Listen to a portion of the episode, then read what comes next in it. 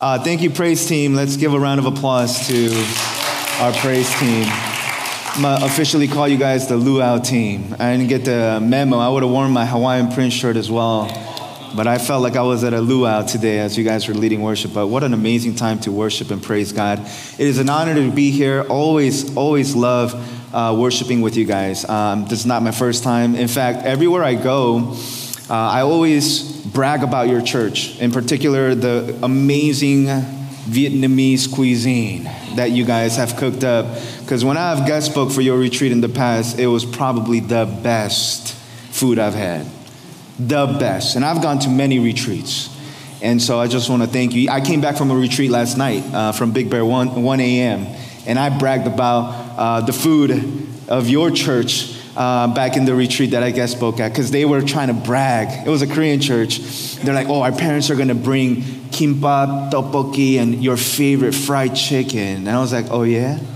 Well, one time I was at a Vietnamese church and uh, they cooked up some amazing soup, noodles, and it was so good. And they're like, oh, okay. so, anyways, it's a joy to be here. Uh, and today I want us to um, look at this uh, promise of rest. Everybody say rest. Uh, this theme of rest is actually something that runs uh, throughout the whole scripture from Genesis all the way to Revelation. And today I want to break it down into three parts. I want to look at the plan of rest, I want to look at the place of rest, and ultimately the person of rest. Again, here's the plan of rest, there's a place of rest, and ultimately the person. And so if you guys have your Bibles, can I hear you say word? word. Turn to Matthew chapter 11, and we're going to be looking at three verses that come from chapter 11, verse 28.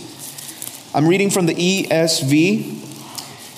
And so let's give our undivided attention to the Word of God.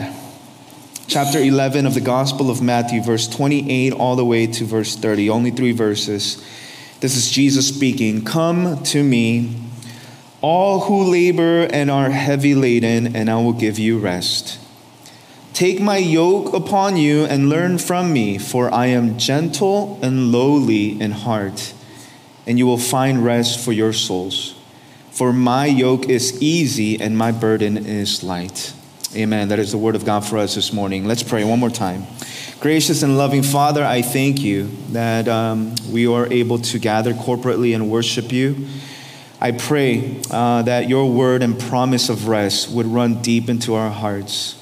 Help us to appropriate and live out the very word that we just read, not just keep it in theory, but truly apply it and so, Lord, we submit ourselves to the very word that you've given us. We lift up all these things in Jesus' name. And all God's people said, Amen.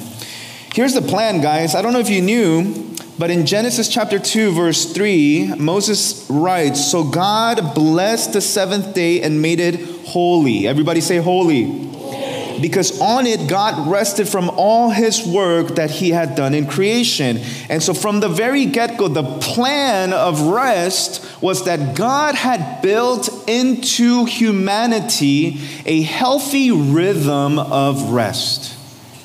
Now, God didn't need rest, we all know that. God is omniscient. He's all powerful. He is all knowing. I mean, we understand the glories and the magnificent uh, power that He has. And so for us, we have to ask the question that from the beginning, the plan was that God had built into humanity this healthy rhythm of rest.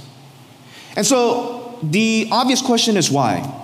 Why did God build into humanity a healthy rhythm of rest? God not only ordained it, He sanctified it. It's not just a gentle reminder, but it's a commandment. He says, You must rest. Turn to your neighbor. I like that, sister. Turn to your neighbor and say, You need to rest. All right, that's my message. Let's pray. No, I'm just kidding. I mean, we love to hear that, right? Of course, I want to rest. The problem is, my interpretation of rest is one week in all inclusive Cancun, okay? Like, I want to be in an all inclusive, eating whatever I want, drinking and just having food, whatever it is, that's my interpretation of rest. That is not necessarily what God is saying. God is saying, I have ordained, and the plan is that from the beginning, I have built into you guys a rhythm of rest because there are certain dangers that if you don't obey, you will face the consequences of. Now, church, let me ask you something. Why is it that, uh, and again, this wonderful praise team has led us into a time of singing and expressing our worship to God. But may I ask you, why is it that we sing? Praising God? Like God says in scriptures, He can make mountains move, rocks cry out. What I'm getting at is that God doesn't need our singing. He's not like, oh man, I can't wait till TLC on Sunday just hits that chord, that acapella, and just gives me those feelings. No, God doesn't need it. We sing because you and I need it. We sing because it's a reminder on a week to week, day to day basis of God's faithfulness. And in the same way of our singing is needed for us, Rest is not for God, rest is for us. Even our physical bodies, when we don't have a healthy rhythm of rest, and I think there's some doctors here too who could probably tell you a little bit more in detail what happens, but it exponentially increases your chances of high blood pressure, diabetes, uh, even worse, a heart attack, a stroke. Now, I'm Korean. And this is a very difficult thing for me to accept because, similarly to I think Vietnamese culture, like we, I think all are mild ADHD. Like we don't know how to stop. Like we always need to constantly be doing something, working on the next gig, have three side hustles, do church service, and then do that. And it's just on and on and on and on.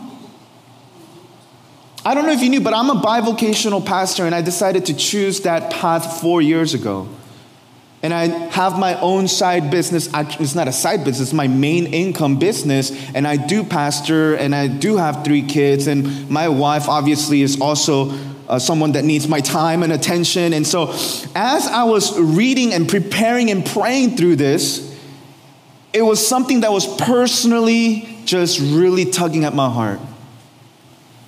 If God so ordained and commands a rhythm of rest, why is it so hard for us to do it? Oftentimes, when we don't take uh, a healthy rhythm of rest, spiritually speaking, you know, there's implications of our physical bodies, just as I shared, but spiritually, you know what happens when we don't take a pause to rest in the very presence of God? Two things happen.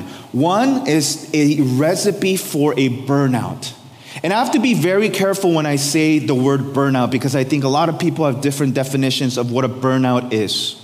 I, I like to describe a burnout when you lose a certain uh, pattern of joy of doing something that you were doing for the glory of God right? I know there's a lot of doings there, but for example, if you're serving in different ministries or like in praise ministry or children's ministry, and all of a sudden you lose this sense of joy and purpose, and now you're just kind of doing it for the duty of it, right? And you have no purpose whatsoever, like kids wanting to worship God is no longer really like something that brings you joy uh, like that's probably a hint and a red flag that you are going the path of a burnout. But I also need to clarify something here. Just because there's an absence of maybe a certain feeling, for example, the feeling of joy or purpose, does not necessarily equate to the absence of God leading you in that area. I need to clarify this. Oftentimes, when you're, you, when you're on a burnout, you just kind of like, Pastor Tony, I'm burned out, I'm gonna quit, and then you just kind of stop, and you never come back, right? And so, oftentimes, we have this idea that this burnout is like, I don't feel it anymore, it must not be for me. And that's not true. The absence of whatever joy or purpose does not equate or necessarily mean that God is not leading you in that specific season of your life. And so, when you don't take a healthy rhythm of rest, you run the risk of burning out. But if that's not you, you health you run the risk of building this unhealthy, toxic view of being like this superman or superwoman syndrome. Meaning that you feel like without you, like the show cannot go on. If you don't build a healthy rhythm of rest, in fact, I'm gonna go even as far as to say that you may be robbing certain people of the body of Christ to grow in certain areas. So I didn't tell this to Pastor Tony, obviously, but you know, we just preached the word of God. And so I'm not saying that all of a sudden after this, you guys go up to Pastor Tony or your leaders and are like, you know what? I'm gonna take a rest. I'm gonna, I'm gonna quit or I'm gonna be gone for three, six, four months. No, that's, that's not what I'm saying here. I think you need to be able to be aware and you need to be intentional about your rhythm of rest. So let me ask you a rhetorical question How is that going for you? If God so ordained it, if God so sanctified it, and He commands it because we need it, or else it's going to be very dangerous for a burnout or building the syndrome of like Superman, Superwoman, this church cannot go on without me kind of mentality, we have to make sure that we're taking a healthy break. Now, that's the plan, but here is the place of rest. Oftentimes in the Old Testament, all, all the times, a place of rest was always tied to the promised land. It was always tied to Canaan, the land flowing with milk and honey. There was an actual geographical location that was tied to this promise of rest. In fact, um, you don't have to turn there, but if you go to Deuteronomy chapter 12, verse 9, it says that the, this is the resting place. In Exodus 33 1, God commands Moses at Mount Sinai and says, Go to the land that I promise. And it says in verse 14 that my presence will go with you and I will give you rest. So not only did God originally ordained and sanctified this, this rest, but he also ties it closely to an actual location and a place, which in the Old Testament was Canaan, the promised land. Unfortunately, due to the disobedience and rebellion of the generation of the Exodus and those people who disobeyed, they weren't able to attain and enjoy the promised land but if this is a place and a location, we have to also understand that it's not just so much about a place that we need to find, but it's the very presence that God is in. Because that promised land signif- it symbolized more than just a geographical location. God Himself says, My presence will go with you. My presence is going to be the one that's going to leading you to this place. And so ultimately, rest comes from being in the presence of God. And so, my second question as we kind of address this topic of a place of rest. Now, I look around here and I think that there's a wide range of life stages young adults, married, maybe empty nesters. And whatever season of life you're in, rest is going to look different for you. Rest is going to look differently for someone who is single compared to somebody who's married, about to have a baby, for somebody who has a baby, for somebody who has teenagers. This concept of rest and being in the presence of God is going to practically look different for every season of your life. But it has to be intentional and brought up and say, God, how can I, in my season, really be dwelling in your presence? I think that is the very ultimate question that we have to ask ourselves. You know, as I shared with you guys, married with three kids, it's nearly impossible to find, and three young kids, right? Nine, six, and two. It's really difficult to find a rhythm of rest or even a place where I'm just by myself. And so, my wife and I, as I was just even talking about even this concept of rest, we started to actually break down our schedule. And we went literally from Monday to Sunday, and we were trying to ask, okay, what do we need to cut away? Because we were feeling the heavy burdens of this um, of, of, the, uh, of the inability of taking our rest on a weekly basis.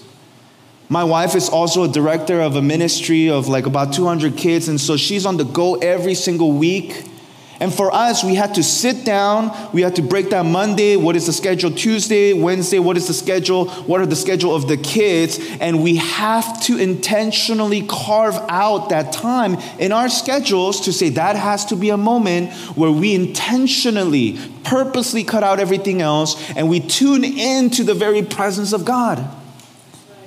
Because if we don't do that, we're going to be continuously running this endless pursuit of just doing and doing and doing, and it's not going anywhere.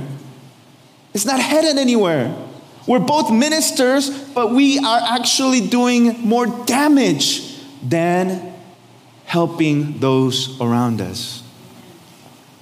You know, if you're a parent, you have definitely experienced this. Like when you're tired physically and emotionally, you're so drained um, and your kids just kind of like know how to push the buttons and you just kind of like explode. Like there's seasons and moments where you as a parent just say things that you don't mean or you get angered more easily.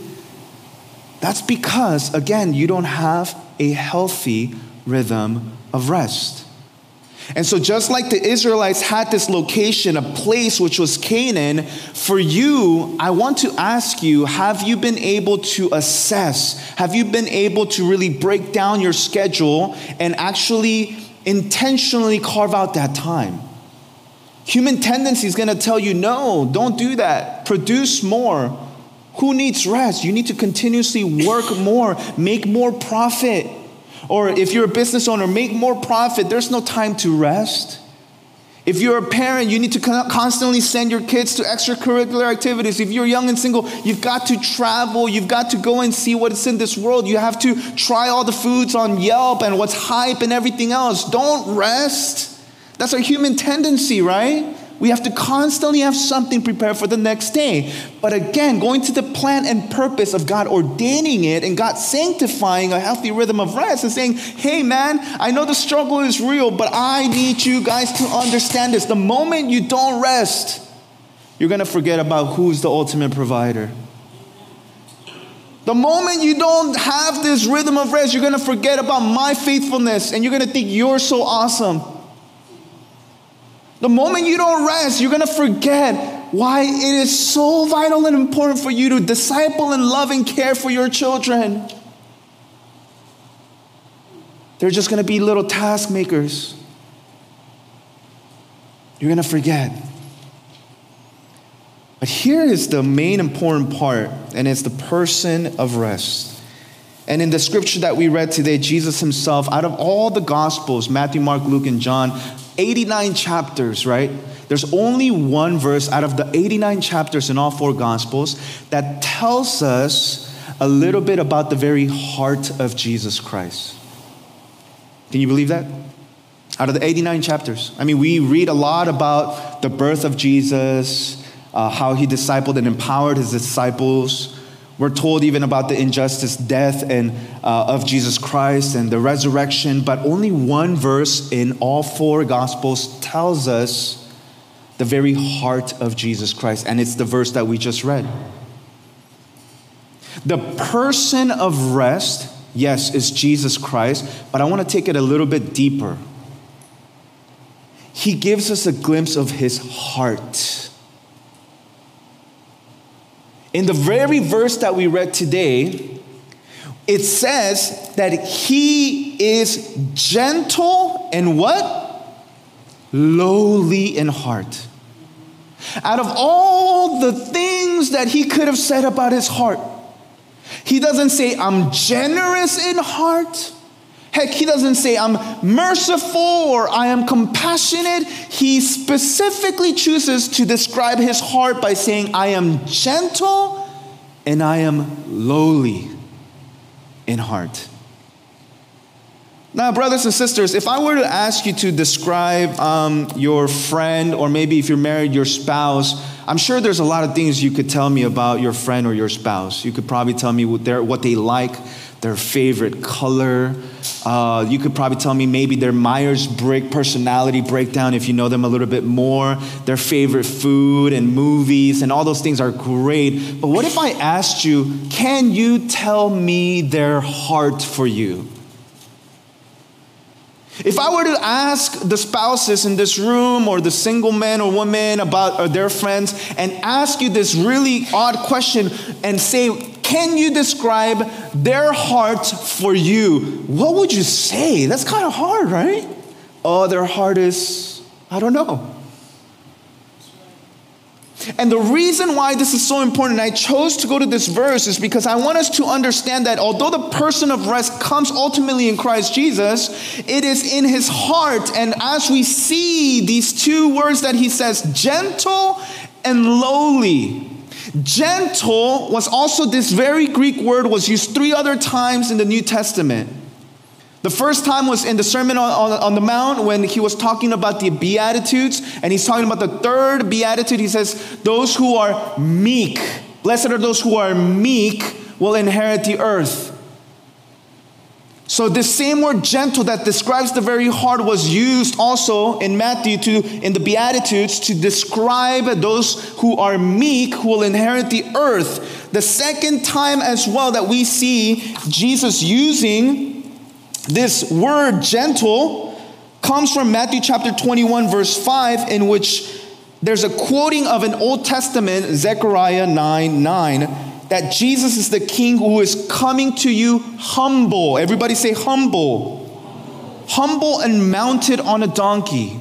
So, uh, one time was used to describe the, those who are meek those who are humble. And the third time is in Peter's encouragement to wives to nurture more than anything else the hidden person of the heart with imperishable beauty of a gentle and quiet spirit in 1 Peter chapter 3 verse 4 three times and against the fourth obviously to describe the heart of God and so what Jesus is getting at here is he's saying look in my heart, I am telling you that I am meek, I am humble, I am gentle.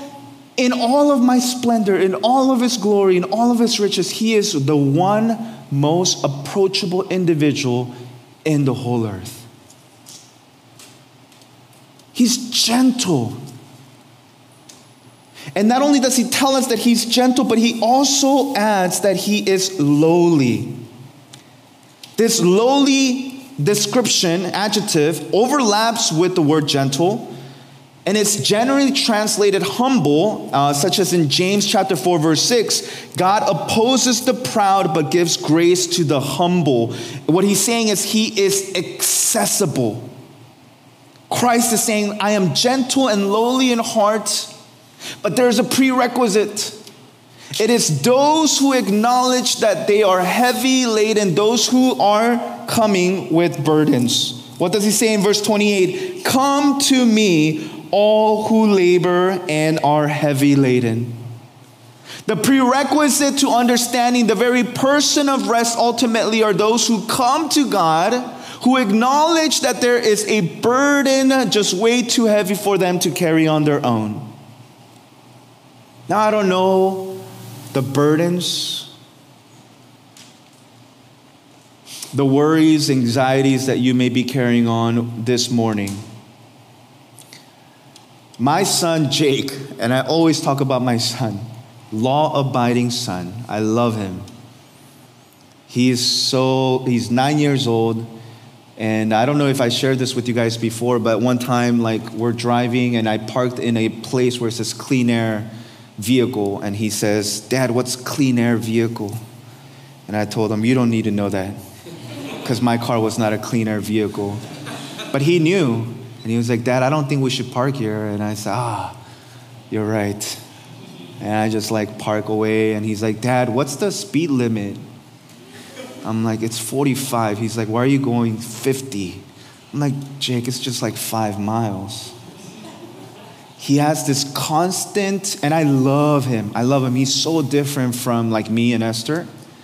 I love him, but he has this constant heavy burden always to always check up if everything is aligned. Like he is the one who turns off all the lights, makes sure that all the doors are locked at night.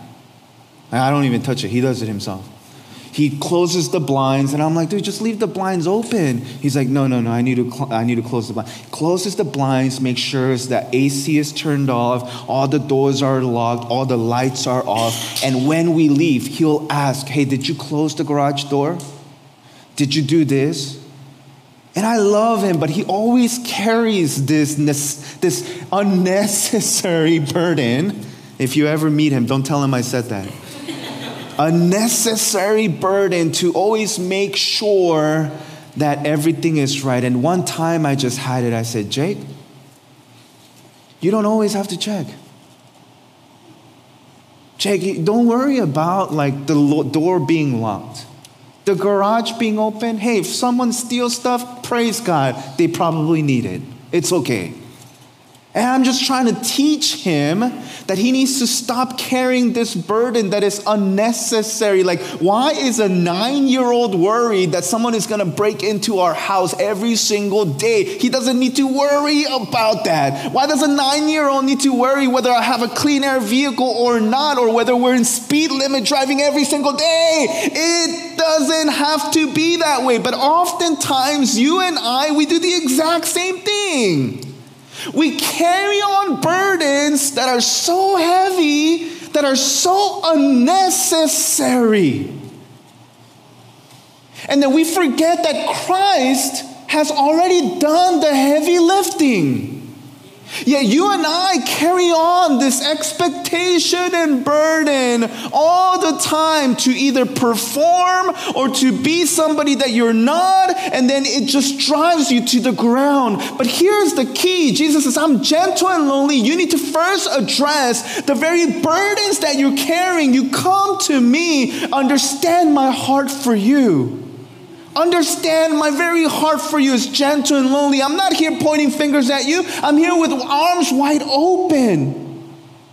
And as He accepts you, and you understand what it means to rest in the very presence and in the work of what Christ has done and who He is, we understand the very teaching that He says. He says, Look, my burden is light. He says himself in verse 29 Take my yoke upon you. This yoke, and he understood the context because they all were farmers, most of them, and he knew that there were yoke that was so heavy, a big piece of wood that would be placed on the oxen, where that would be carrying the equipment to do the farming. And so he told them, Look, my yoke is very, what does he say? Does he say it's heavy? No.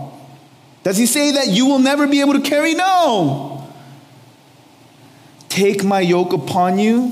Learn from me, for I am gentle, lonely in heart. You will find rest for my souls, for my yoke is easy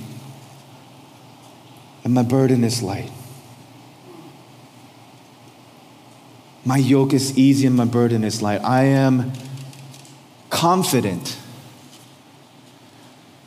to say that the more we rest and abide in Christ, the easier, the less burdensome it becomes for you on a week to week, day to day. The more we abide, the more we rest, the more we understand that this yoke He has given us is indeed light. As we learn from Him,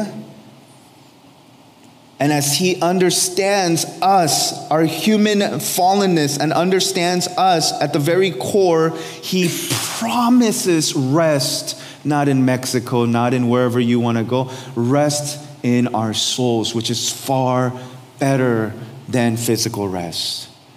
It is a rest in your heart where you are assured that where you are is exactly where he wants you to be. I, again, maybe you're so burdened by the expectations of maybe your parents. You know, the last couple of months have been super busy in our church.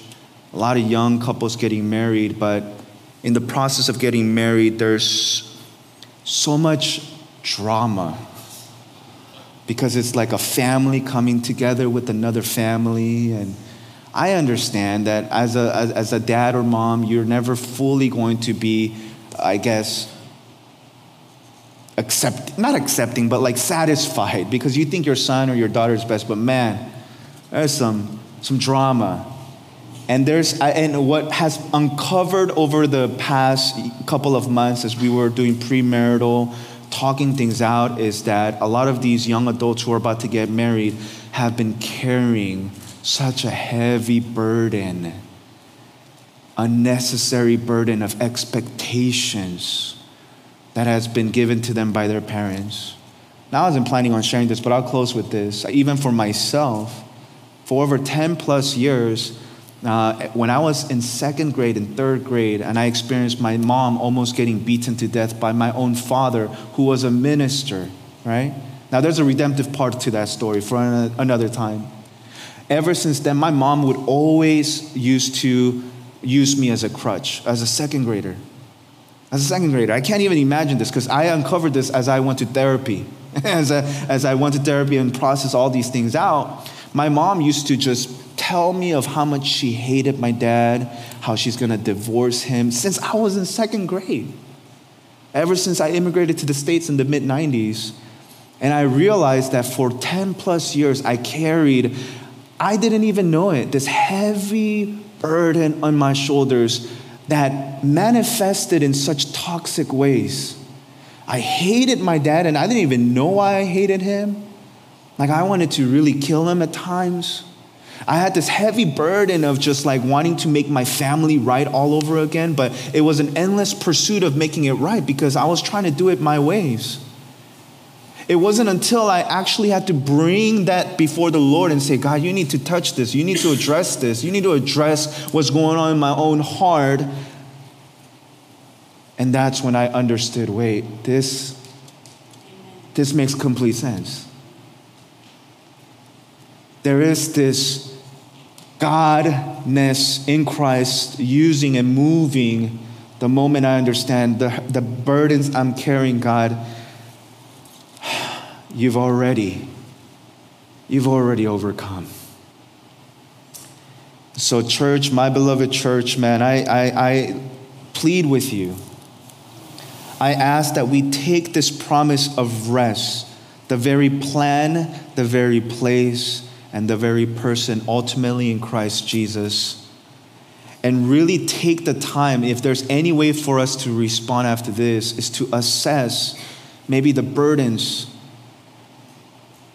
unnecessary, maybe some necessary, whether they are unnecessary, unnecessary or necessary, to be able to address it and say, God, I bring this to you in my season, in my place. You take it. Remind me of your heart and give me rest for my soul. Can you pray with me as I just ask you to once again assess where you're at in your own current season of life? I believe that the burden is a concept that crosses all generations.